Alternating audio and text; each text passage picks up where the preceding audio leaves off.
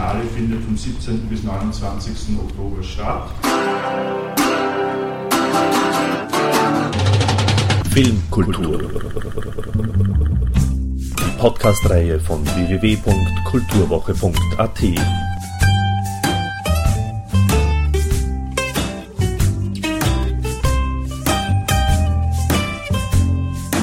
Präsentiert von Manfred Horak.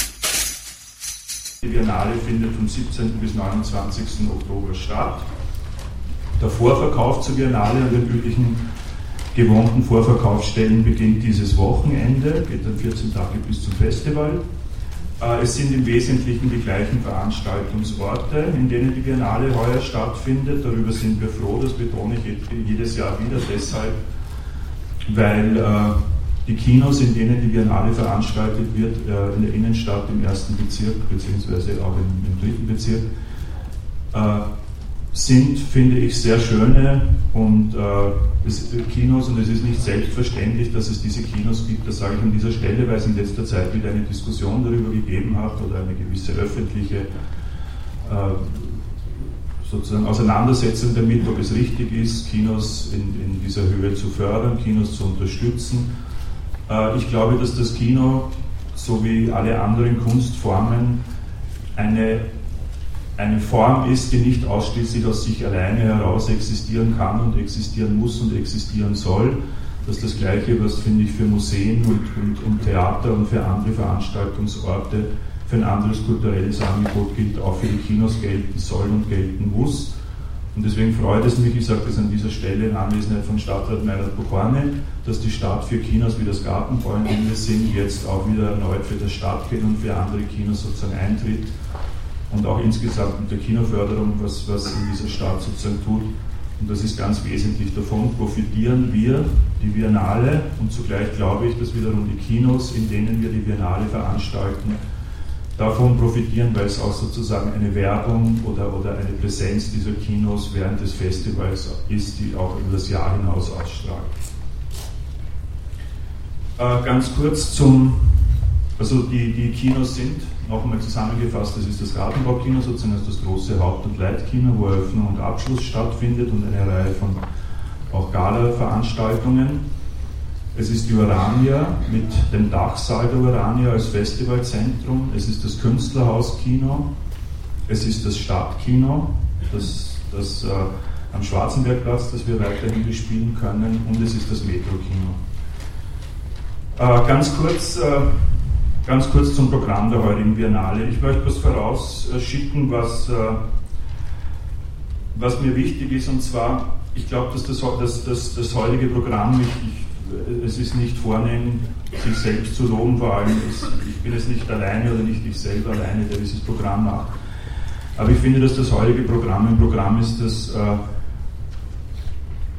das sehr schön geworden ist. Ich finde, dass es ein Programm ist, das riskanter ist als in den letzten Jahren, das weniger auf äh, bestimmte große Namen und, und, und, wie man so schön sagt, selbstverständliche Filme gesetzt hat sondern es hat sich im Laufe des Jahres so herauskristallisiert, dass es viele ungewöhnliche, kleinere, unbekanntere Arbeiten gab oder von Regisseuren, von denen einige Zeit keine Filme zu sehen waren, neue Arbeiten. Es sind fast genauso viele Dokumentarfilme wie Spielfilme, es sind eine sehr große Anzahl an, finde ich, sehr, sehr interessanten Kurzfilmen. Und es ist ein, ein, ein sehr durchmischtes äh, Programm, in dem auch heuer, auch das eine Besonderheit, glaube ich, der österreichische Film eine besondere Rolle spielt. Es hat in dem Jahr eine ganze Reihe von österreichischen Filmen gegeben, die ich interessant fand und ungewöhnlich interessant fand. Auch einige, also vor allem auch Spielfilme, also äh, Dokumentarfilme und auch Spielfilme und sehr viele Kurzfilme. Und, und es freut mich, weil es immer so ein bisschen eine Diskussion war mit der Biennale und dem österreichischen Film, wie die beiden miteinander auskommen. Es gibt heuer um auf einige Sachen hinzuweisen, zum Beispiel Dokumentarfilme neu von Konstantin Wulff in die Welt, den ich sehr, sehr schön finde, den neuen Film von Geierhalter. Es gibt den Film Gangster Girls über, über Insassen in einem Gefängnis. Es gibt den neuen Spielfilm, es gibt den ersten Spielfilm von Händel Klaus, März und so weiter. Und, und auch das österreichische, Kurz, äh, der österreichische Kurzfilm und Avantgarde-Film ist in dem Jahr mit einer ganzen Reihe von Erstaufführungen, finde ich, sehr stark und sehr schön vertreten. Es gibt eine Reihe von großen Galas, wieder hier im Gartenbaukino. Die eine, auf die ich mich sehr freue, ist ein Galaabend anlässlich des Tributes, das wir heuer Werner Schröter widmen.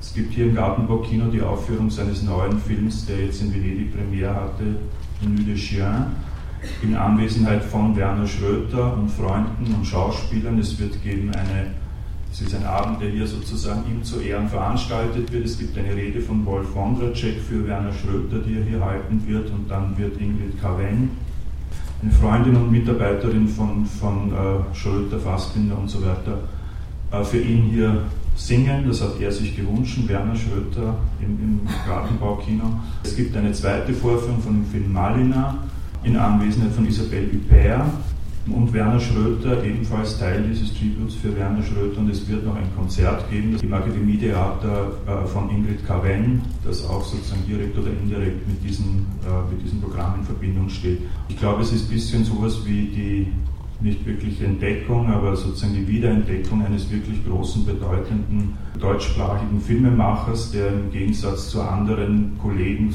seiner Generation im neuen deutschen Film wie Wenders oder Herzog, Fassbinder und so weiter nie diesen, diesen internationalen Status sozusagen erreicht hat oder nur zwischendurch so momenthaft und den wir jetzt noch einmal ausschnitthaft mit, mit Arbeiten aus seinem Werk zeigen. Die letzte Schröter-Schau, an die ich mich, kann ich mich erinnern, die es in Wien gegeben hat, war vor vielen, vielen Jahren im, im österreichischen Filmmuseum. Und das war damals für mich eine absolute Entdeckung und ich hoffe, dass es, dass es jetzt bei der Biennale vielen so ähnlich gehen wird, die das nicht kennen, die zum ersten Mal Schröter sehen oder die die Möglichkeit haben, die Filme von Werner Schröter wiederzusehen. Ein weiteres großes Tribute widmen wir Bob Dylan. Die Idee war zum ersten Mal eigentlich heuer einer Figur oder, oder einem, einem Phänomen sozusagen ein Tribute zu widmen, das nicht äh, ursprünglich aus dem Kino kommt, mit dem Kino zu tun hat, sondern in vermittelter Weise. Also bisher waren das äh, Regisseure, Schauspieler und so weiter.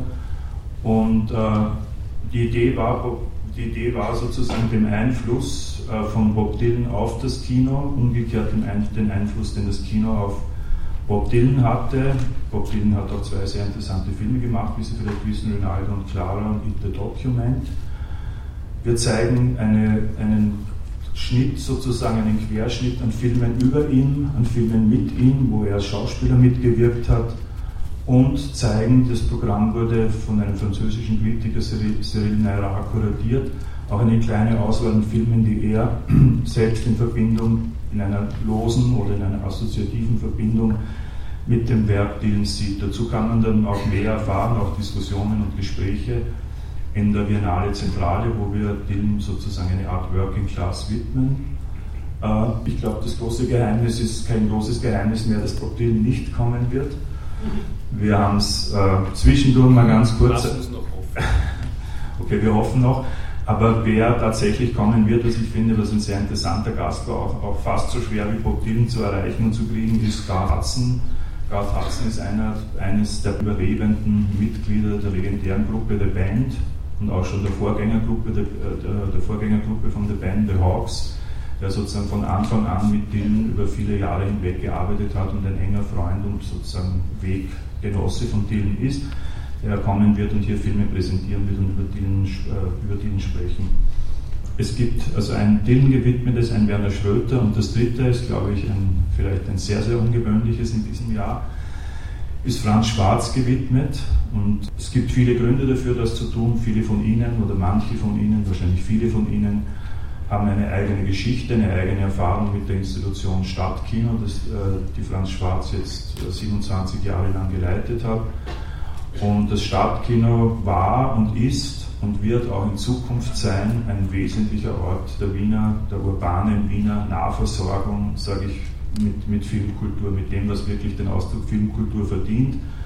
Ein Ort, an dem es möglich ist und das, das was sozusagen das Kino auch an Reichtum und an, an an Aspekten, an Möglichkeiten hat, zu zeigen, ohne, es ausschließ, ohne sich ausschließlich am, am, am Verleihangebot, am Markt und so weiter orientieren zu müssen. Und äh, das Stadtkino hat über viele Jahre hinweg, jeder, jeder weiß, dass diese Rolle auf, auf eine sozusagen vorbildliche Weise gespielt. Inzwischen hat sich die Kinoszene in Wien natürlich verändert in diesen, diesen mehr als 25 Jahren. Und wenn Franz Schwarz heuer sozusagen ausscheidet mit Jahresende aus dem Kino und das weitergibt an, an Klaus Philipp, dann ist es, finde ich, der Zeitpunkt, sich, sich bei Franz Schwarz äh, sehr, sehr herzlich zu bedanken und das nicht nur jetzt mit, mit also nicht, wir wollten es nicht nur mit Reden und mit Worten tun, sondern haben ihm angeboten, er möge ein Programm kuratieren, das für ihn eine Idee eine Ahnung von dem gibt, was das Stadtkino in diesen Jahren war, gemacht hat, geleistet hat. Und äh, wir haben zuerst versucht, das mit zwölf Filmen zu machen, dann, dann, dann war sofort klar, dass man das mit zwölf Filmen nicht mal eine Ahnung davon geben kann, haben das dann erweitert auf 24 Filme. Und selbst diese 24 Filme, was ich finde, was jetzt ein sehr, sehr schönes Programm ist, ist noch immer nur ein kleiner Aspekt und ein kleiner Teil dieser Arbeit. Es ist ein, ein, ein Moment, in dem man noch einmal diese Arbeit, äh, diese, das, was Franz Schwarz gemacht hat, was das Stadtkino, was vor allem auch das Stadtkino Verleih, das ist ganz wesentlich, weil wenn man Stadtkino sagt, muss man auch immer mitbedenken, dass das der Verleih ist, der viele Filme tatsächlich nach Wien gebracht hat. Sozusagen Filme, die in anderen Ländern gar nicht ins Kino gekommen sind, zum Teil mit untertitelten Kopien und in einer vorbildlichen Form präsentiert hat.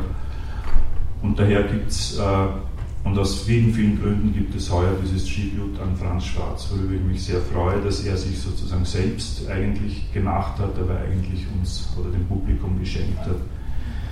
Zu den Special Programs. Die Special Programs stehen ein bisschen in der Tradition der Biennale, dass wir versuchen, immer wieder junge oder mitteljunge Filmemacher, die nicht so bekannt sind, wo wir aber der Meinung sind, dass sie es verdienen oder dass es richtig wäre, sie einmal sozusagen in einer größeren Weise Öffentlichkeit mit, öffentlich mit ihrem Werk zu präsentieren.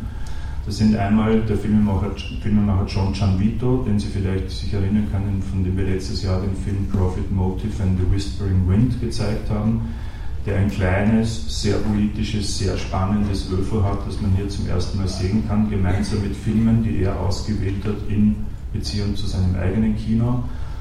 Und das zweite ist der portugiesische Filmemacher Miguel Gomes. Auch er hat also zwei Langfilme und eine Serie von Kurzfilmen gemacht und ist ein, ein ganz außergewöhnlicher, finde ich, eigenständiger, einer meiner Lieblingsregisseure in dieser Generation von Filmemachern, der im Gegensatz, glaube ich, kann man sagen, zu, zu, zu Kollegen oder Kolleginnen des, des, des uh, portugiesischen Kinos, die eher sozusagen für ein, ein vielleicht dunkles und schwermütiges Kino stehen, ein unglaublich witziger, an, an, manchmal an Jacques Dadi erinnernder, zivilisationskritischer sozusagen Filmemacher ist, der sehr viel mit, mit Musik, mit Theater, mit Literatur zu tun hat und eine, ich glaube wirklich eine Entdeckung, dass man hier zum ersten Mal in dieser, in dieser Form, in diesem Zusammenhang zeigen kann. Es gibt einen Abend, äh, auf den ich mich sehr freue, der heißt äh, Music for Films. Das ist ein Abend, an dem wir gemeinsam mit dem Plattenlabel Kairos äh, die, die, eine, eine Präsentation einer DVD-Edition von jenen Arbeiten, die die Komponistin, Musikerin Olga Neuwirth in Verbindung mit dem Kino gemacht hat. Das sind unterschiedliche, von ganz kurzen bis längere Filme, Auftragsarbeiten, klar, eher, eher etwas, was nicht so in den Bereich der klassischen Filmmusik geht. Das ist ein Abend, wo wir diese Filme zeigen und Olga Neuwirth quasi durch den Abend führt und über die Arbeit und den Bezug von Musik und Kino sprechen wird. Es gibt, das ist, man kann sagen, eigentlich eine Initiative von Stadtrat Meidert Pokorny gewesen und zwar zum 80. Geburtstag von Eric Bleskow.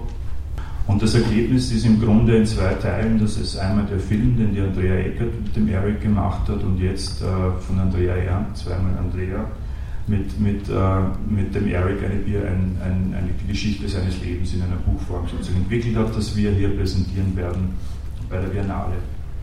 Eine wichtige, schöne Sache, auf die ich noch hinweisen möchte, ist die Präsentation von Empires of Tin. Vielleicht können Sie sich erinnern, letztes Jahr haben wir am Tag nach der Biennale sozusagen als, als, als letzte Fortsetzung des Festivals, damals glaube ich, es war am 1. November, hier im Gartenbaukino die einmalig gezeigt, uraufgeführt und, äh, und, und präsentiert, nämlich die, die eine Live-Aufführung mit einer Reihe von Musikern, mit Rick Chestnut, mit, mit äh, einem Musiker von Fugazi und so weiter, Silverman Zion, und zwar eine Auftragarbeit für den amerikanischen Filmemacher Jem Cohen, der unter dem Titel Empires of Tin eine, eine, eine eineinhalbstündige Material- und Filmcollage mit, mit, mit äh, dokumentarischen Material, er einerseits in New York, in Amerika, andererseits hier in Wien gedreht hat. Und das basierend auf dem Buch Radetzky-Marsch von Josef Roth so die Idee oder der Versuch war, über das Ende von Imperien zu sprechen, also über, über, das, über den Zerfall oder das Untergehende eines Machtanspruchs, der sich selbst nicht mehr rechtfertigt und halten kann. Und er hat das in dieser Verbindung zwischen der untergehenden Monarchie, dem Ende des, mit dem Ersten Weltkrieg und Ende des Ersten Weltkriegs und andererseits mit dem sozusagen in Kriege verwickelten zerstörerischen Amerika gemacht und hat daraus eine meinem, meiner oder vieler Meinung nach sehr, sehr eindrucksvollen, sehr schönen Abend von, von Film und Musik live als einmalige Geschichte gemacht. Es wurde damals aufgezeichnet, Bild und Ton aufgezeichnet und wird jetzt äh, als eine DVD-Edition äh, herausgebracht, wird jetzt äh, wird bei der Biennale präsentiert. Einmal also der Film, den es gibt, und dann die DVD-Edition, die wir gemeinsam mit dem kanadischen Label Constellation Records gemacht haben und das ist sozusagen eigentlich die erste wirkliche Auftragsarbeit, die wir, also Commissioned Work, das sozusagen die Biennale jemanden eingeladen hat zu machen und das Ergebnis einerseits letztes Jahr live und jetzt vorliegt in dieser Form. Ganz kurz, ich habe schon äh, was gesagt über die Working Class, die Themen gewidmet ist. Es gibt eine, wird eine kleine das, äh, Fotoausstellung, aber eine kleine, sehr schöne Fotoausstellung, die mit Fotos vom Kameramann Ed Lechman. Äh, Ed Lechman hat äh, Ed Lechman macht das, äh, macht als Kameramann aus technischen Gründen zur Lichtbestimmung und zur Kontrastbestimmung während Dreharbeiten äh, schwarz-weiß Polaroids, an, an, denen er dann sozusagen den, die, die Belichtung und so weiter sich orientieren kann und hat jetzt äh, zum ersten Mal solche Polaroids aus einem Film, also vergrößern, vergrößern professionell vergrößern lassen und eine kleine Auswahl daraus von ca. 20 Bildern getroffen die als eine Ausstellung präsentiert, und zwar Bilder, die entstanden sind während der Dreharbeiten zu dem Film I'm Not There, dem Todd Haynes Film zu Bob Dylan. Und das haben wir in Verbindung mit dieser Dylan-Geschichte, war eine Idee von Ed Lakeman, sozusagen Arbeitsfotos am Set, in den Pausen und so weiter mit den Leuten. Sehr schön, man kriegt auch einen Eindruck von dieser Konzentration und von dieser Arbeit. Und es sind nicht einfach Starfotos, in denen jetzt Heath Ledger oder bekannte Schauspieler sind, sondern man sieht, dass es richtig so Arbeitstools sind. Also beides, einerseits dieser Porträtcharakter und andererseits einfach das Licht, ein Raum äh, und so weiter bestimmt wird. Jedes Jahr macht die Biennale auch gemeinsam mit dem Filmarchiv Austria sozusagen, wir laden quasi das Filmarchiv Austria ein, ein Programm mit uns gemeinsam zu machen. Diesmal war es ein bisschen eine, eine sozusagen auch gemeinsame Idee, wenn man so will und zwar der Schauspielerin Nora Gregor eine Schau zu widmen. Nora Gregor ist eine, eine außerordentlich interessante, finde ich, äh, Theater, Theater- und Filmschauspielerin gewesen und hat, äh, es gibt einige wesentliche oder bekannte äh, Filme, in denen sie gespielt hat, wie zum Beispiel Aurélie Dicheux von Jean Renoir. Und äh, es gibt aber auch eine ganze Reihe von Filmen, die sozusagen eher zufällig oder nicht zu sehen waren, die das, äh, die das Filmarchiv aus, aus Archiven sozusagen recherchiert hat. Und wir haben zum ersten Mal, soweit ich weiß, ein Nora Gregor-Programm zusammengestellt hier und zeigen einen Ausschnitt aus ihrer Arbeit. Nora Gregor hat dann, ist, ist, äh, ist in der Nazi-Zeit, ist, ist nach, nach, äh, nach Frankreich, sie war mit Starnberg damals, dem sozusagen Austrofaschisten, oder wie man das nennen soll, wahrscheinlich, verheiratet und der wiederum sozusagen zu Hitler aus, aus äh, sozusagen patriotischen Gründen im Widerspruch stand, das Land verlassen hat, ist mit ihm dann nach Südamerika und hat sich dann dort äh, in Südamerika, in, in, Chile, das Leben genommen. Er ist zurückgekommen nach Österreich und gibt es die berühmte Sache, wie er Österreich wieder äh, betreten hat. Vor Vorarlberg ist er sozusagen tot umgefallen. Starnberg. Äh, aber Nora Gregor ist eine ganz, ganz große Schauspielerin und äh, Jean-Marie Straub, mein alter Freund, hat immer gesagt, Österreich hat zwei große Schauspieler hervorgebracht. Und das eine ist äh, Erich von Stroheim und das andere ist Nora Gregor. Österreich hat noch ein paar weitere große Schauspieler hervorgebracht, aber es stimmt, dass das wirklich, dass sowohl Stroheim als Schauspieler eine, eine ganz große Figur war und Nora Gregor im Grunde sozusagen vergessen ist oder vergessen wurde. Thank you and good night.